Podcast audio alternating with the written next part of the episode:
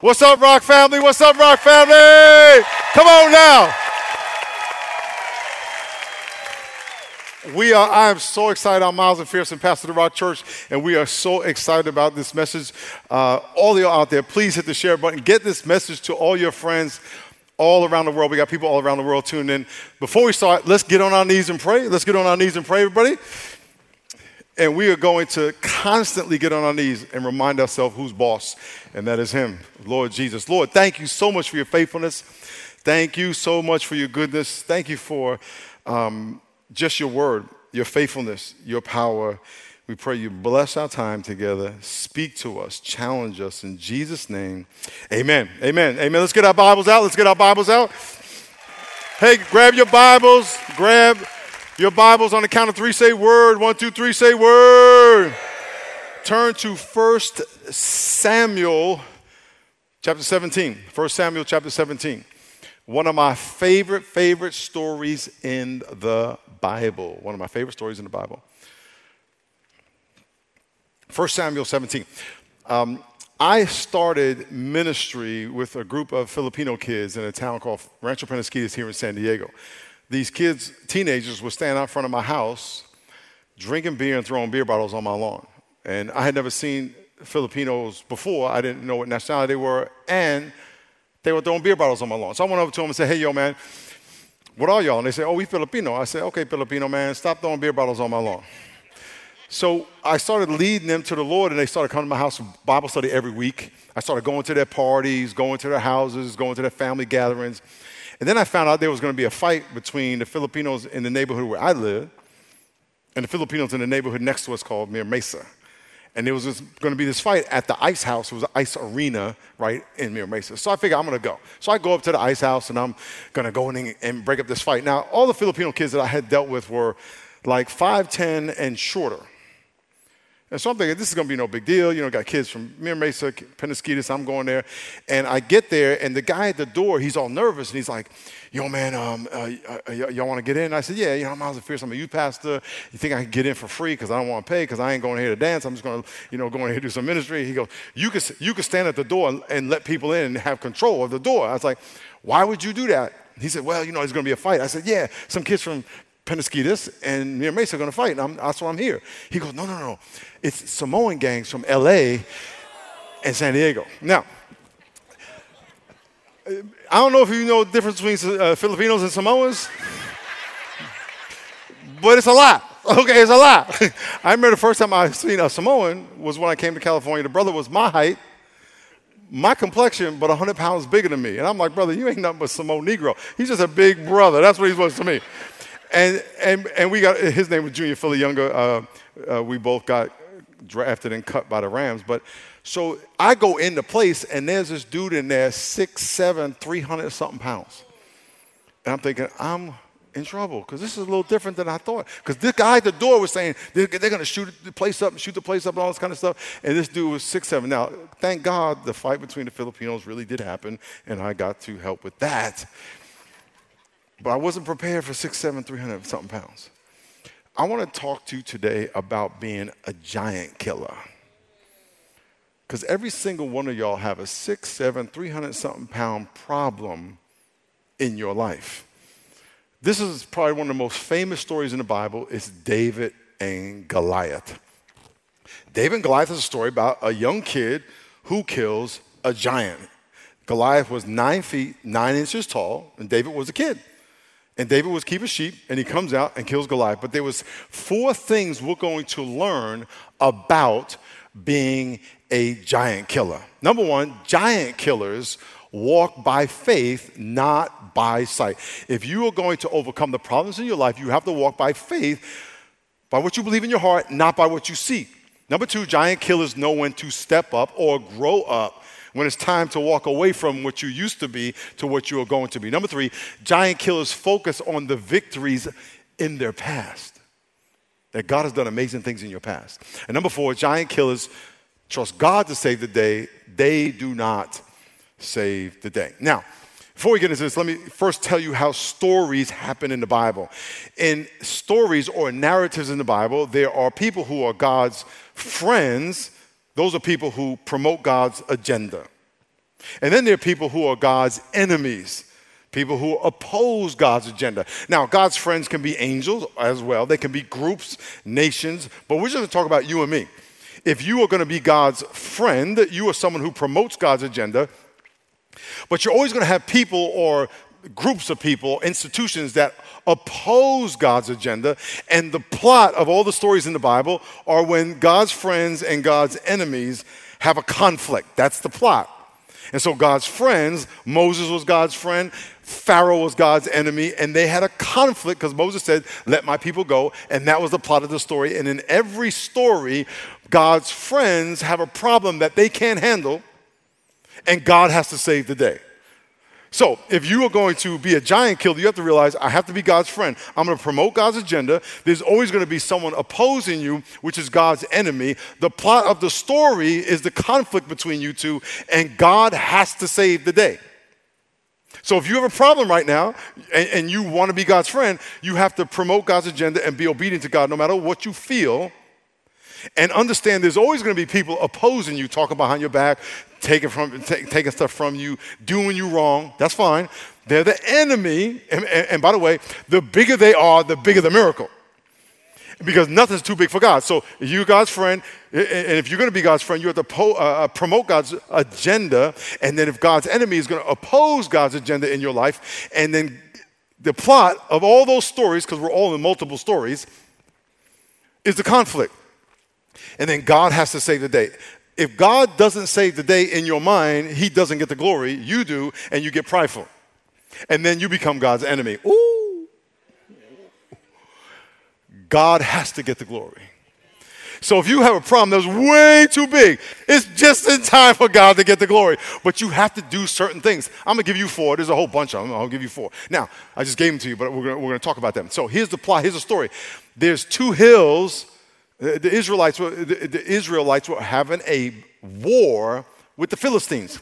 So there's a hill on one side with the Philistines on top of that hill. The Israelites were on this hill, and then there was a valley in the middle. And every day for 40 days, Goliath, who was nine feet nine inches tall, came down into the valley and said, If one of y'all could come whoop me, we will all be your servants. Let's not all fight. Let's just have one on one, mano y mano. And if your, your guy can whoop me, we will serve you. But if I whoop your hero, then uh, you guys serve us. So it'd be like, you know, back, back in the day when Mike Tyson was the guy, we sent Mike Tyson to, to Russia and they sent out their dude. And if Mike Tyson whoops him, which he would, then th- that's the war. We don't have to have missiles and bombs and all these other people getting hurt. Just one person against one person. So that was the thing. And here's the thing the, the, the, the Philistines sent Goliath out 40 days in a row every day talking trash. Trash talking didn't start like, you know, in Brooklyn. It started in the Bible. Okay. talking trash, talking trash, talking trash. If y'all whoop me, y'all send somebody else, send somebody. And nobody would come. The Jews were scared. And then uh, Jesse had eight sons. His youngest was David. His older sons were at war. They were not fighting. And David um, gets sent to bring cheese to his brothers out at the battlefield. Go bring your brothers some food, some snacks, some, some Cheetos, and whatever, and then come back. David goes out, a little kid, and he hears the giant talking trash, and he goes, I can whoop him. And that's who becomes the giant killer. So let's read the story. Chapter, chapter 17, verse 23. It says, chapter 17, verse 23, 1 Samuel. As he talked with them, as David talked with his brothers, there was a champion, the Philistine of Gath, Goliath by name, coming up from the armies of the Philistines. And he spoke according to the same words, so David heard them, and all the men of Israel, when they saw, everybody say, when they saw, when they saw, when they saw him, when they heard him, when they felt the ground shake from nine feet, nine inches tall, whatever, how much he weighed, when they could feel the thunder of his voice, the Bible says they fled from him and were dreadfully afraid. Number one in your notes giant killers, giant killers walk by faith, not by sight. We are three dimensional people. We have a body that interacts with the world. We interact with sound, sight, smell, uh, proprioception. Proprioception is the ability of you to know where your limbs are and you are in space. In other words, you can close your eyes, most people, and just put your hand on your nose like that. Okay, you can do this and just put a hand. My proprioception tells me where my finger is in relation to my nose. Okay, when you get drunk, your proprioception gets thrown off, and so you're trying to look for the ground, okay, and your balance gets thrown, gets thrown off. When you eat a lot, your stomach stretches, and the proprioceptors in your stomach tell you when you're full. They tell you that your stomach's too big. So our body interacts with space and sound and feeling and smells.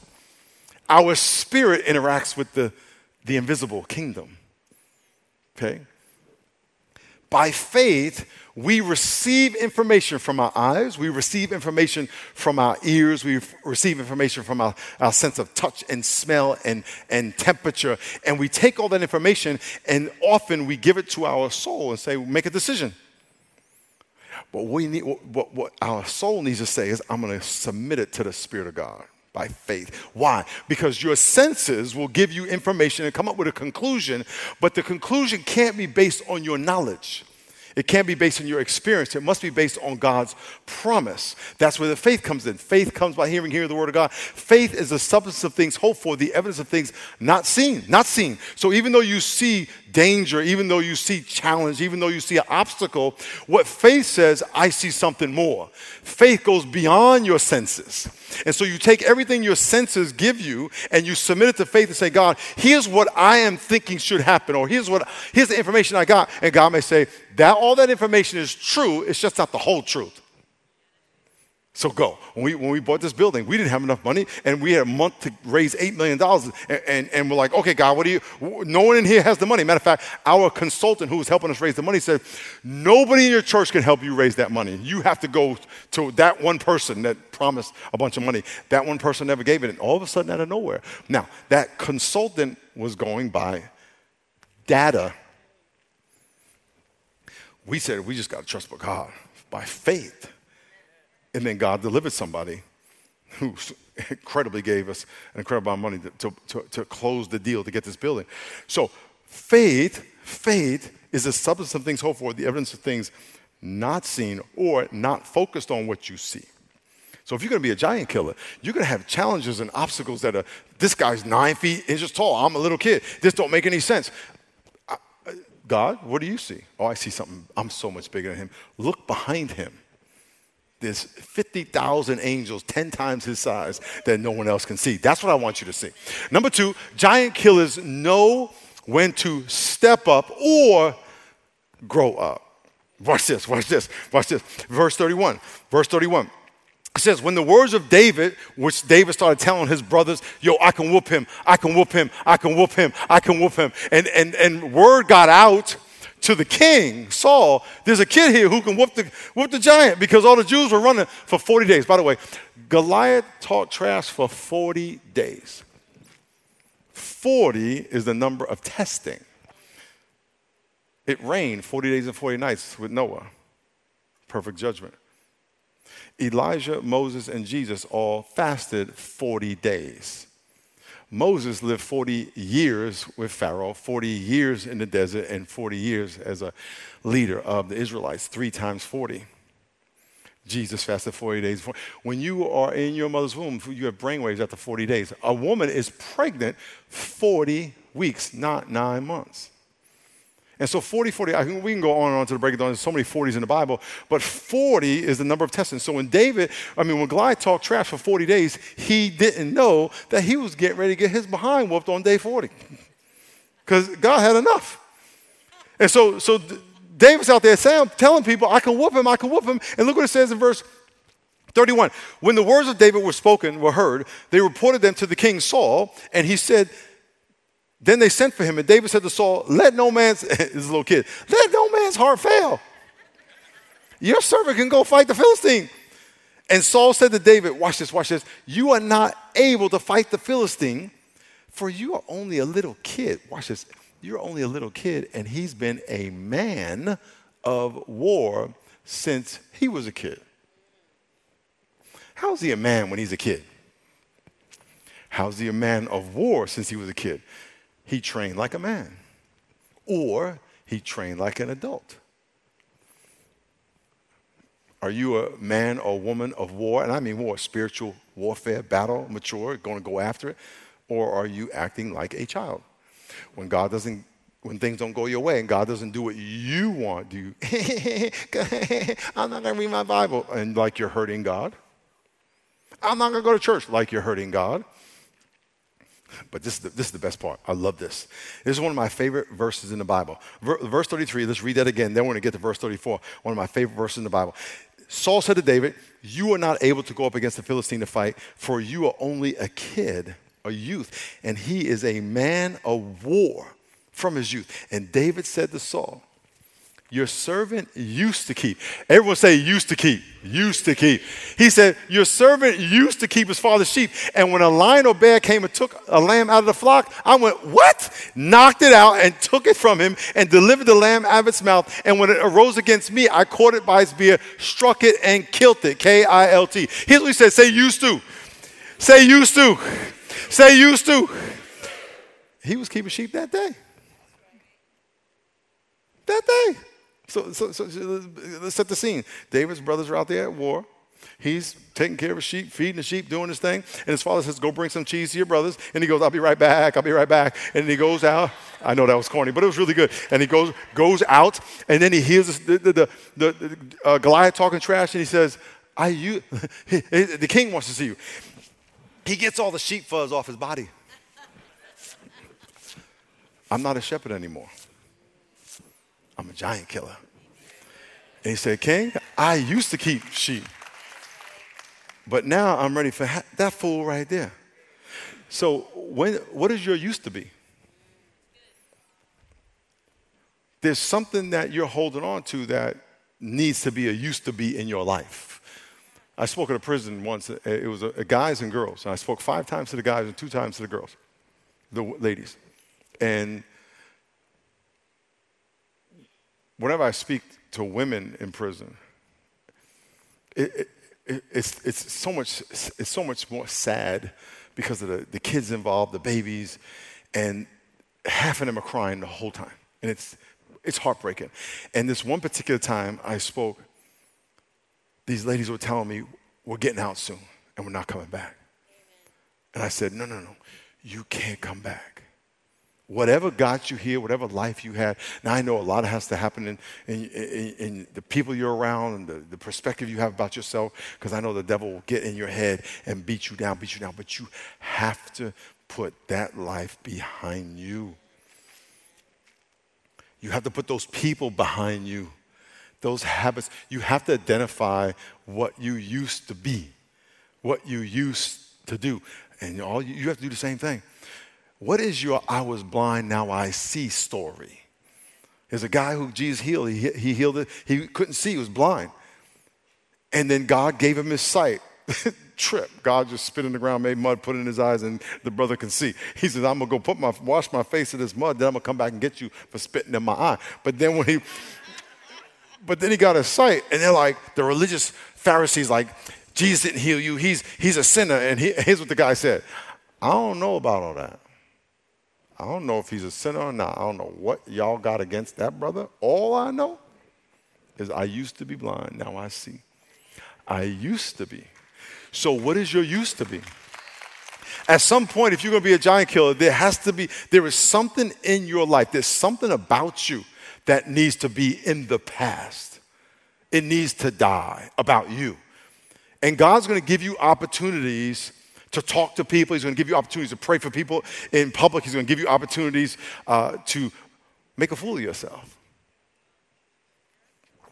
in front of people trying to talk Spanish when you really can't talk Spanish. And you just got to get over it and say, you know what? I'm good. I'm, gonna, I'm just going to go for it. I'm going to go up to that guy in the restaurant and pray for him. I'm going to go up to that person at my job and ask him how I can pray for him. I'm going to go invite someone to church. And if I get rejected and laughed at, I'm good. That, ha- that has to, I'm, gonna, I'm not going to sleep in when I should be getting up and spending time with God when it's really quiet, no one's around, because I think if I spend an, another hour in bed, I'm going to be any better or I'm going to be more beautiful. You've been sleeping for 20, 30 years.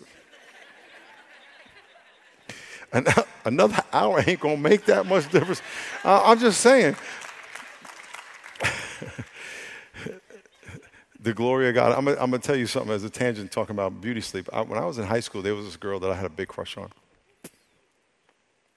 And I used to see her in the hallway. And I would just walk like parallel. I don't think I ever talked to her. Not for real. I don't think I ever, I don't ha- ever remember having a conversation with her, and I don't even remember her name. I just remember there was something, and she wasn't like fine.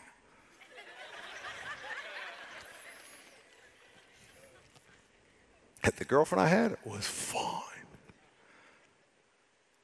But there was something about it. You know what? And, and I don't even know this is fact. I'm guessing, because I never met her, that she had God. And it was like coming out of her. And I was like, and, and here's the thing, and, I, and, and this could be my complete imagination, but I think the Holy Spirit was saying, do not go near her.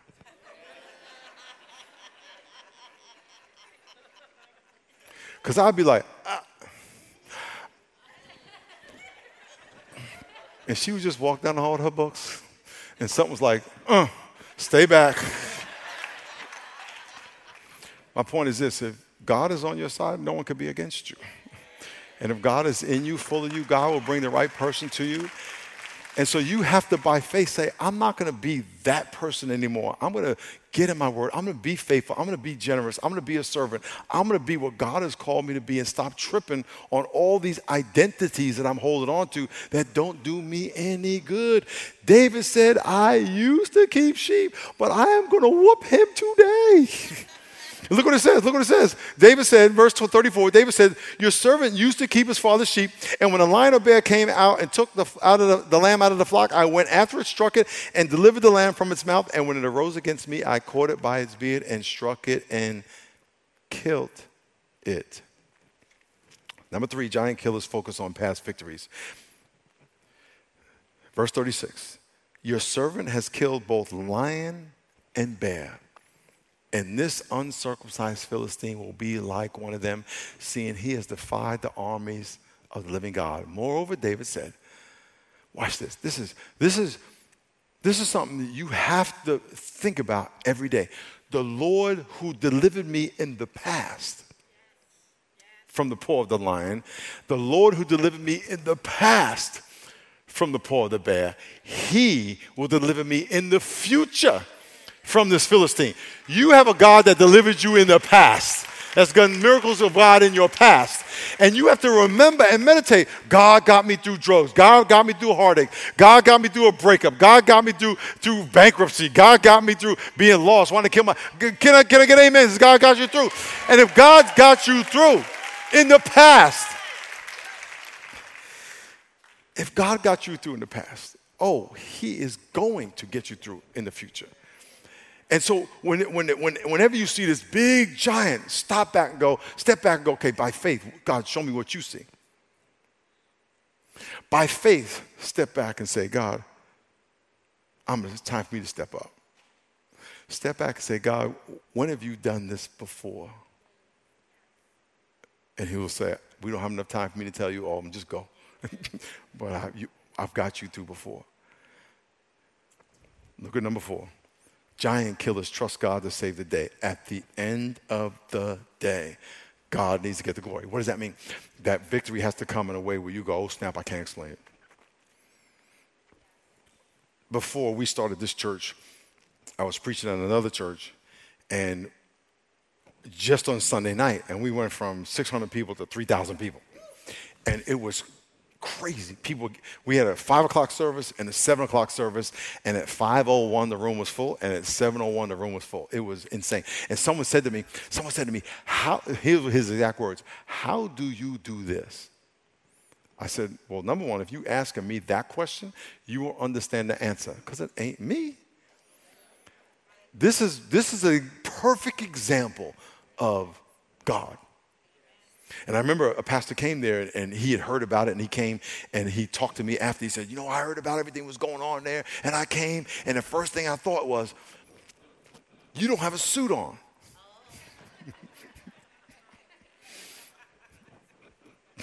okay? Let me tell you something. God get the glory. God get the glory. We always think it's got to be this way, it's got to be this way. God said, No, no, no, I do it my way. It's my way. So look what happened. This is going to be a long passage. This is when David and Goliath, they're going they gonna talk trash, they're going to get it on, and David's going to whoop him. That's what it says. Verse 42.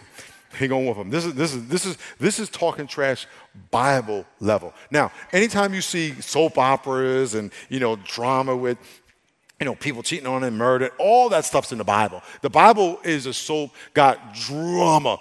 And one of the things the Bible has is trash talking right here. Look what it says. Verse 42. When the Philistine looked about and saw David, he disdained him looked down on him, disrespected him for he was only a kid, ruddy and good looking. He hadn't shaved yet. He had his hair combed, a little Brylcreem, whatever, had some mousse in his hair. And the Philistine said to David, Am I a dog that you come out here with sticks? And the Philistine cursed David by his gods. And the Philistine said to David, Come to me, and I will give your flesh to the birds of the air and beasts of the field. What? Now, he didn't say, Come to me and I'm going to whoop you. Come to me and I'm going to kill you, and the animals going to eat you.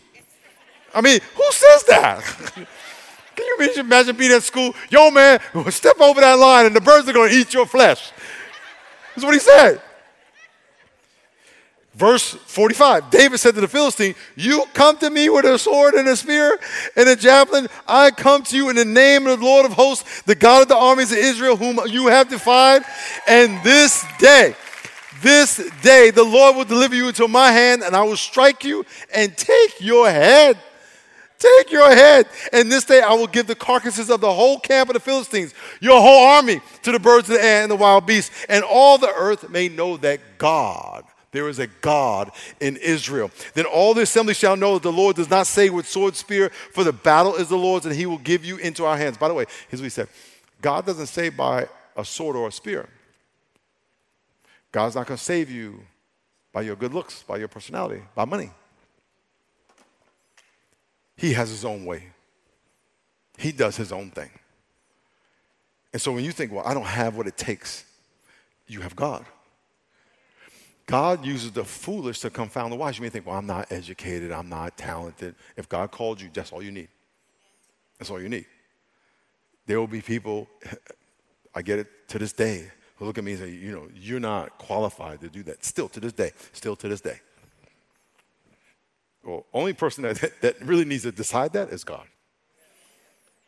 And then you walk with God. And so if you feel like God has called you to do something, there's always going to be obstacles.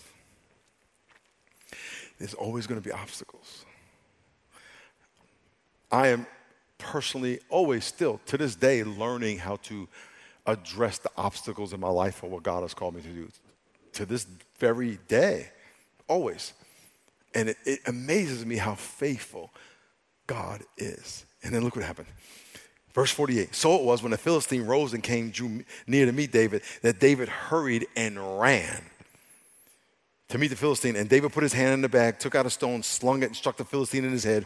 And the stone sank in his forehead, and he fell to, to the earth. And David prevailed over the Philistine with a sling of the stone and struck the Philistine and killed him. David ran. They ran at each other, and David ran through the, in slow motion.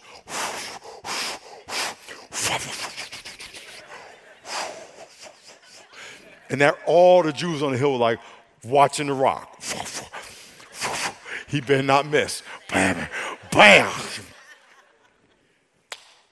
Jesus, Moses, and God, the Father, went on a golfing. They were at a par five, 500 par five. Moses, 350 yards right down the middle. Jesus says, Good shot, Mo. Jesus gets up, 400 yards right down. The, Moses said, Good shot, Lord. This old man, it, uh, it was Jesus, Jesus, Jesus, Moses' old man. Old man walks up with a cane, with a cane, hits the driver with one hand, 50 yards slice, goes into the water sinks in the water. A fish grabs the ball, swims to the top. An eagle comes, grabs the fish, flies over the hole, and the fish opens his mouth, the ball goes in the hole. And Jesus and Moses look at each other, and Jesus says to the old man, Good shot, Dad.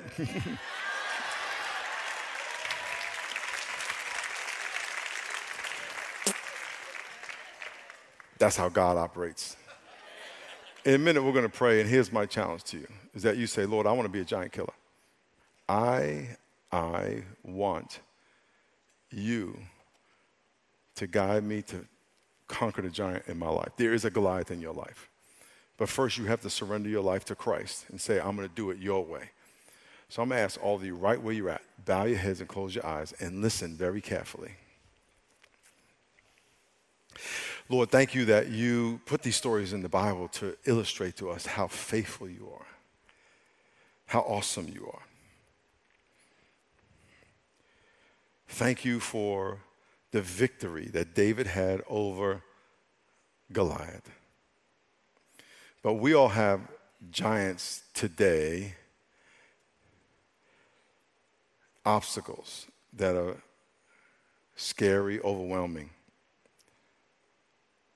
that we need to surrender to you. We need to surrender our fear to you, our doubt. And we need to walk by faith, not by sight. We need to step up when it's time to step up. We need to focus on the past victories in our life. And at the end of the day, give you the glory. If you would like to give your burden to God, pray this prayer with me right now. Pray, dear God, I trust that you are bigger than my Goliath. I surrender my Goliath to you. I surrender my fear to you. I surrender my life to you. I want to walk by faith and confront the obstacles that, you, that are in my life that I may honor you with who I am and what I do.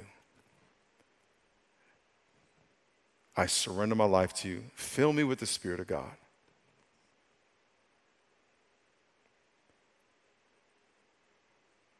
In Jesus' name, amen. If you prayed that prayer, please text the word SAVE to 52525. And if you say, listen, I didn't get saved, but you prayed that prayer, we want to help you in your journey. This is a journey. David was a little kid, he became king. He walked a long time with God, and God taught him many lessons, and he made many mistakes. That's how we have to trust God from this point forward through the rest of our life. And I want to thank you for listening and thank you for taking the challenge because I know that the Holy Spirit has spoken to you. And we get when we come to this part of the service, we want to give you an opportunity to invest financially in this ministry. God has given you the ability to be generous. He's given you a heart to be generous. And we want to give you that opportunity right now. But I want to share a short story with you about David. David grew up, became king, and he made a mistake. He made many mistakes, but in this particular story, he made a mistake. And God punished him by sending a plague to kill the people. And David was like, God, please, please don't kill the people. I made a mistake. And so he built an altar and made a sacrifice to God to appease God and to ask for forgiveness and stop the plague. One of the things about giving is that when you give, it's not about you losing something. It's not also about you investing in the kingdom, but it also is you giving your gift an assignment to accomplish something. In other words, if you take a seed, an apple seed, and you put it in the ground, the apple seed has an assignment. The assignment is to grow an apple seed, an apple tree. It has information, it has a purpose. If you take an orange seed and put it in the ground, that seed has an assignment. The assignment is to grow an orange tree. David's offering had an assignment, it was directly related to repenting of what he did and asking God to stop the plague. Let me read this to you. In 2 Samuel chapter 24, 25, the king said to Araunah, no, but I will surely buy it from you. He bought a piece of land to build this altar and make the sacrifice. I will surely buy it from you for a price, nor will I offer a burnt offering to the Lord my God with, with that which cost me nothing. David wanted to give something that he paid for that was value to him. He wanted to make a sacrifice so he can pray and ask for forgiveness for what he had done so the people would be saved. So David bought the threshing floor and the oxen for 50 shekels of silver, and David built an altar, offered burnt offerings and peace offerings. So the Lord heeded the prayers for the land, and the plague was withdrawn from Israel. What's the point? The point is that when you give, don't just say, Here's my money. Attach a prayer to that seed that you give. Say, God, I want you to increase my faith. God, I want you to bless my family. I want you to bring healing to my family.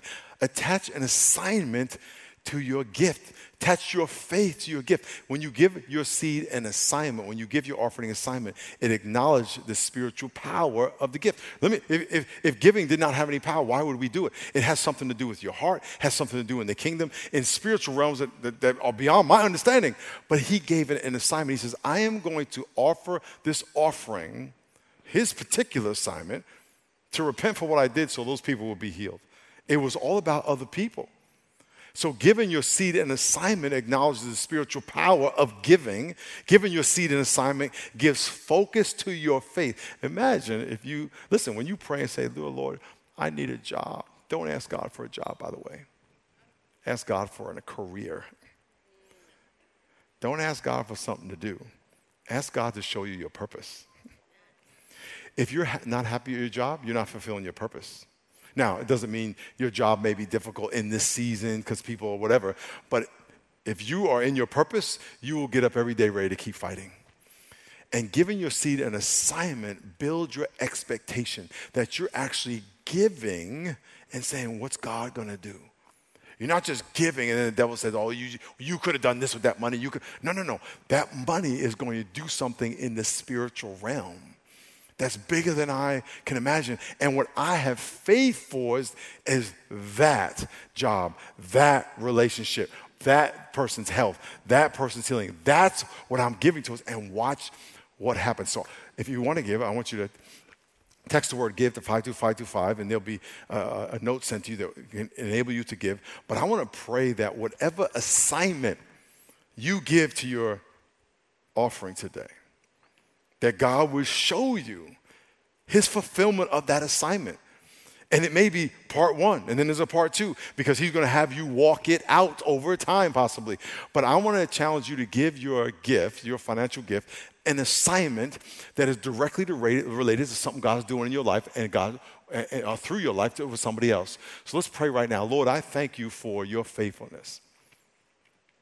And I pray clarity on the assignment on every single gift, financial gift, offering, investment in the kingdom being made today. And I pray you would make that clear to people that they would, that they would think, man, what, what could that be? That they would think about the most difficult thing in their life, the most difficult thing in someone else's life, that they want to pray and a blessing over, and that they want to invest in the kingdom towards. Move in their life and bless them a hundredfold on the back end in Jesus' name, amen. Hey, listen, God bless you. Next week, we are going to have an incredible Mother's Day special. And I'm going to tell you, when we were preparing this and we're still putting it together, I was in tears. It's, it's going to be so powerful. And we love our mothers, El Dia de la Madre. We love our mothers. And uh, we just pray that it would be a blessing to you. So we'll see you next Sunday for Mother's Day. God bless you. I love you. Dios te bendiga.